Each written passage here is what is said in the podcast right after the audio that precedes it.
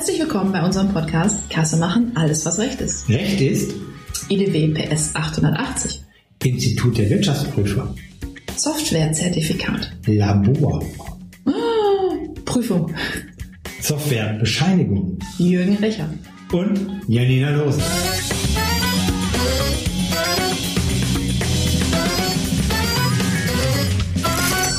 Hallo Janina. Hallo Jürgen. Ja, heute ein spannendes Thema. Es geht um ja, Prüfungsstandard, um, um ein Zertifikat, denn wir haben in den Rücksprachen jetzt auch mit den Kassensystemen, die mit uns Kontakt aufgenommen haben und auch aus unserer Erfahrung heraus ja immer wieder das Thema, ich brauche einen Nachweis, ähm, ja, dass ich ordnungsgemäß, dass ich richtig arbeite, dass ich das deutsche Steuer- und Handelsrecht einhalte und dass der Käufer denn das haben wir festgestellt in einem anderen Podcast, dass der Käufer meiner Software jetzt keine großen Gefahren eingeht, wenn er ordnungsgemäß, wenn er entsprechend das Ding richtig anwendet.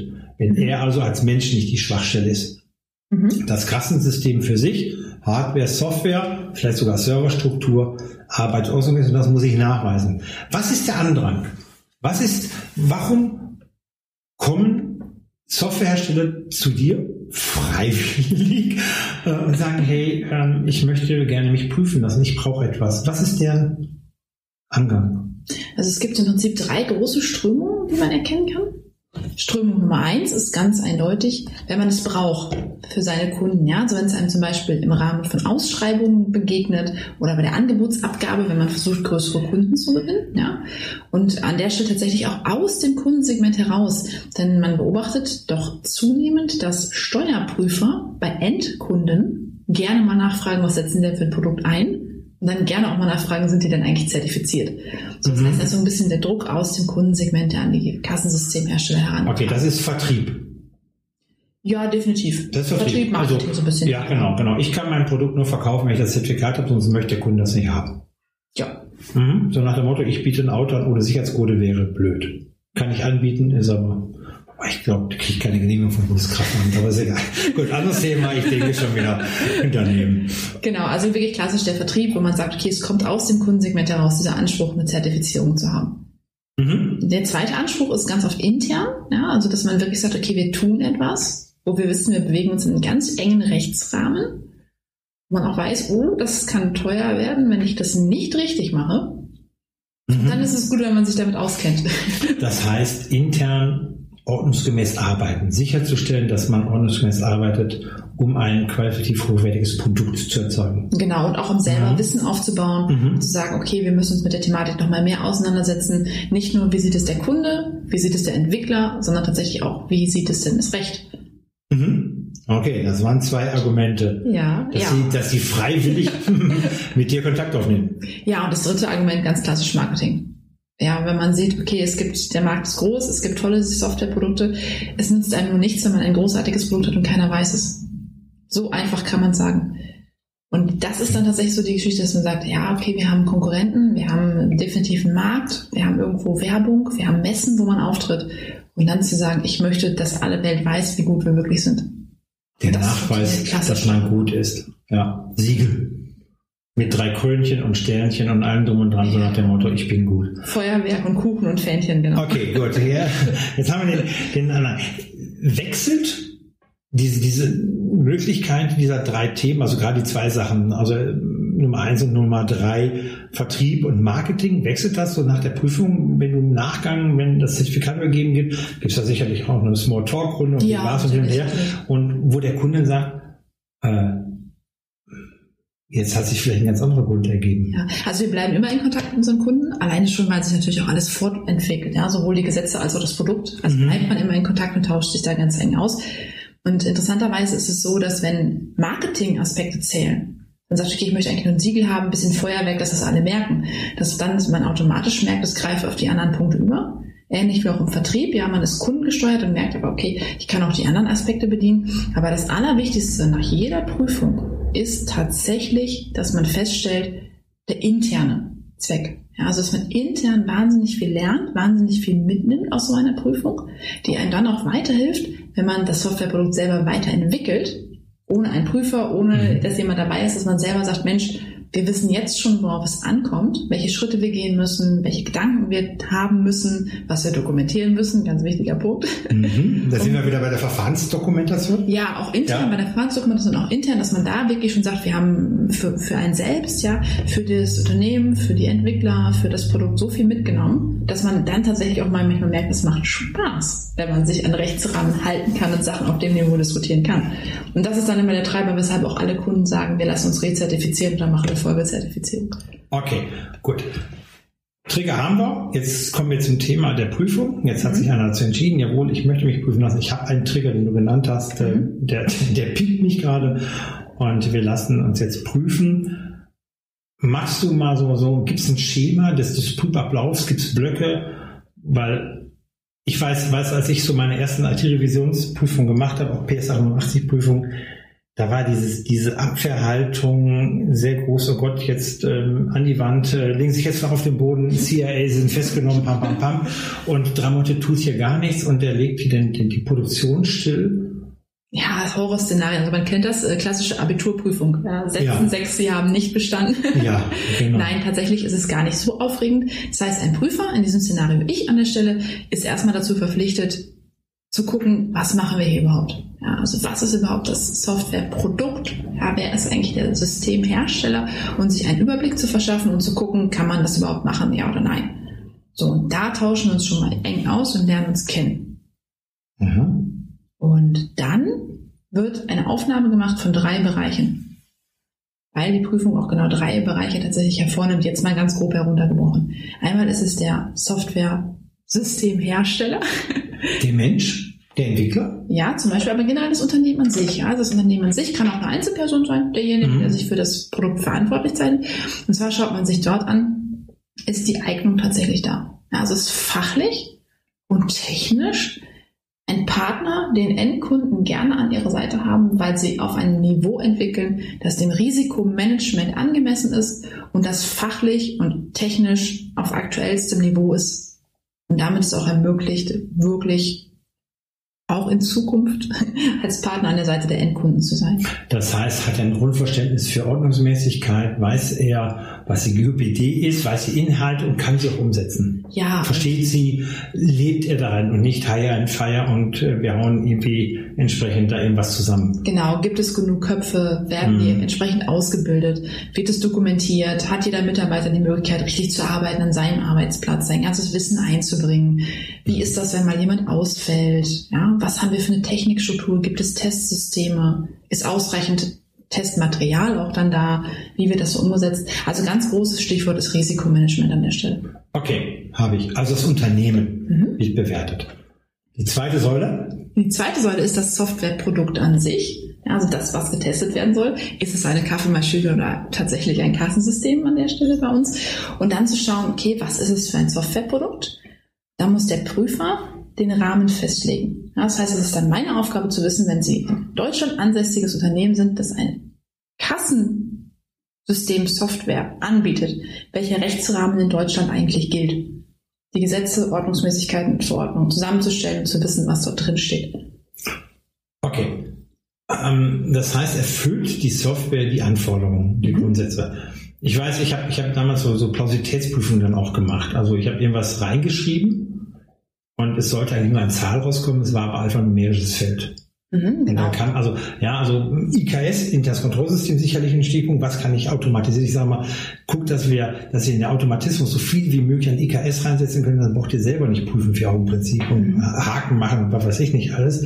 Das ist eine Plausibilitätsprüfung und natürlich dann auch die Vollständigkeit ähm, Unveränderbarkeit, ähm, ist, es, ist es gegeben, ich spiele gerade ganz viele Gedanken, ist es gegeben, dass zum Beispiel eine Belegnummer nur eindeutig ist? So solche Sachen? Das prüft ihr? Das ist schon sehr detailliert, ja. Ja, ja ich, also, bin, so, ich bin gerade wieder in meinem alten Leben. Ja, genau, im Flow. Also während wir bei dem ersten Prüfungsschritt ganz klassischen Fragebogen haben, ist so eine Interviewform, wo man einfach so ein paar Fragen stellt, bekommt und antwortet, ist es beim Software-Test tatsächlich doch schon etwas komplexer. Das heißt, man geht an das Softwareprodukt heran, als mhm. Anwender, mhm. klassischer Anwender. Man hat zwei Szenarien. Einmal der liebevolle Normale, der mit dem Produkt arbeiten möchte, und einmal die Extremsituation. Mhm. Also ich bin entweder tatsächlich mutwillig dabei und möchte manipulieren, oder ich bin einfach nicht so geschickt im Umgang mit Software oder tatsächlich mir passieren klassische Fehler. Und es gibt zwei Varianten. Das ist einmal die normale Ablaufprüfung. Das heißt, ein Prüfer schaut, was ist das für ein Produkt, welche Ablaufschritte müssen in diesem Produkt kommen, ja, Klasse mhm. Klassensystem, was muss ich für Schritte tun, wie arbeite ich, ja. genau, und schaue, ob erstmal alle Schritte da sind, ob die Schritte, die da sind, richtig sind, so wie mhm. es der Gesetzgeber möchte. Und dann geht man tatsächlich in die Detailprüfung. Das heißt, man schaut sich Einzelheiten an, ja. Wird richtig gerechnet? Werden Felder richtig befüllt? Sind Informationen korrekt, die da sind? Wie geht er mit diesen Informationen innerhalb des Softwareproduktes um? Stichwort Auswertung, Stichwort Übersichten, Belege, sind alle Belege da, die man braucht? Und da wird ganz wild rumgetestet an dem Softwareprodukt. Cool. Zweite Säule. Zweite Säule. Check. Also ich, erstmal als Unternehmer bin ich cool drauf, ja, und achte die Unfähigkeit. Meine Software ähm, hat auch das getan, was wir wollten. Mhm. Was soll denn jetzt noch geprüft werden? Uh, und da ist es wieder mein Lieblingswort. Die hey, Verfahrensdokumentation. Die Verfahrensdokumentation. ja, das bedeutet, in Deutschland ist ja ein Buchführungs- oder Steuerpflichtiger dazu, ja, mehr oder weniger verdonnert, möchte ich mal bald sagen, seine Verfahren zu dokumentieren. Und wenn ich im Rahmen einer EDWPS 88 Prüfung ein Softwareprodukt anschaue, dann muss zu genau diesem Softwareprodukt, was angeboten wird, eine Dokumentation vorhanden sein, die einem externen Dritten genau die ersten beiden Punkte, nämlich ich habe Ahnung, worum es geht, ich habe es ordnungsgemäß umgesetzt und meine Software tut genau das, was sie tun soll. Schnell, kurz, knapp und präzise rüberbringt. Okay, die drei Säulen schaut euch an. Mhm. Jetzt ähm, gehe ich mal zurück auf meine Eingangsfrage, die du ganz ehrlich noch nicht beantwortet hast. äh, legen Sie sich jetzt flach auf den Boden, bewegen Sie nicht drei Monate Ruhe, nichts mehr tun oder wie geht Ihr Operandum, um so wirklich zu sagen, okay, ähm, also was erwartet mich? Also, Stillstand? Sie möchten unser Kunde sein. So, dann ist immer erstmal die Frage, was haben Sie für ein Zeitfenster? Also brennt es irgendwo? Gibt es akut Not am Mann, ja, wo irgendwelche Sachen einzuhalten sind, Fristen einzuhalten sind? Oder haben wir etwas mehr Zeit? Da richten wir uns in der Regel, sofern wir es denn dann von der Auftragslage können, nach unserem Kunden. Wir starten direkt mit der Prüfung. Ja, das heißt, es geht los. Mhm. Und wenn die Prüfung läuft, ist man in einer sehr direkten Interaktion. Wenn man wirklich gut ist und es nichts, aber gar nichts gibt, was ein Prüfer findet, hat man nach der ersten Prüfung der drei Punkte bereits bestanden. Okay. Äh, ist nicht so häufig der Fall. Ich wollte gerade fragen, die ultimative Frage in deiner, in deiner jahrelangen oder Jahrzehnte fast Erfahrung. Wie oft ist das schon vorgekommen? Das darf ich nicht sagen, dafür haben wir zu viele Kunden, das halte ich für mich. Aber tatsächlich okay. ist es so, so 100 Prozent ist einfach utopisch und ist auch nicht unbedingt das Ziel. Es ist tatsächlich so, dass man immer mal wieder Kleinigkeiten findet, größere, mhm. schwerwiegendere oder einfachere und leichtere. Und es gibt dann eben nicht dieses äh, ja, Todeskommando hinlegen, das Thema ist zu Ende, sondern der Prüfer spricht von sogenannten Feststellungen. Mhm. Ja, also Feststellungen ja. dann, wenn der Prüfer mit etwas nicht so ganz einverstanden ist und die werden dann aufgeführt. Ja, man spricht darüber, es gibt so leichtere, die heißen dann ganz ganz liebevoll, wir empfehlen Ihnen. Mhm, Empfehlungen, genau. Ja, es gibt auch etwas härtere mit äh, Sie sollten. Mhm. Und dann natürlich das knallharte, es muss. Ja. So, und diese Feststellungen werden dann äh, dokumentiert und werden mit dem Kunden ganz eng abgestimmt, was das heißt. Muss man ja auch verstehen, Prüfersprache ist ganz oft ein bisschen komplexer. Und dann wird im Prinzip die Möglichkeit eingeräumt, diese Feststellungen zu beheben. Okay. Cool. Also er kann weiterarbeiten im Hintergrund. Ja. Es wird eine bestimmte Version ja definiert, die genau. dann Prüf, ins Prüfmechanismus geht.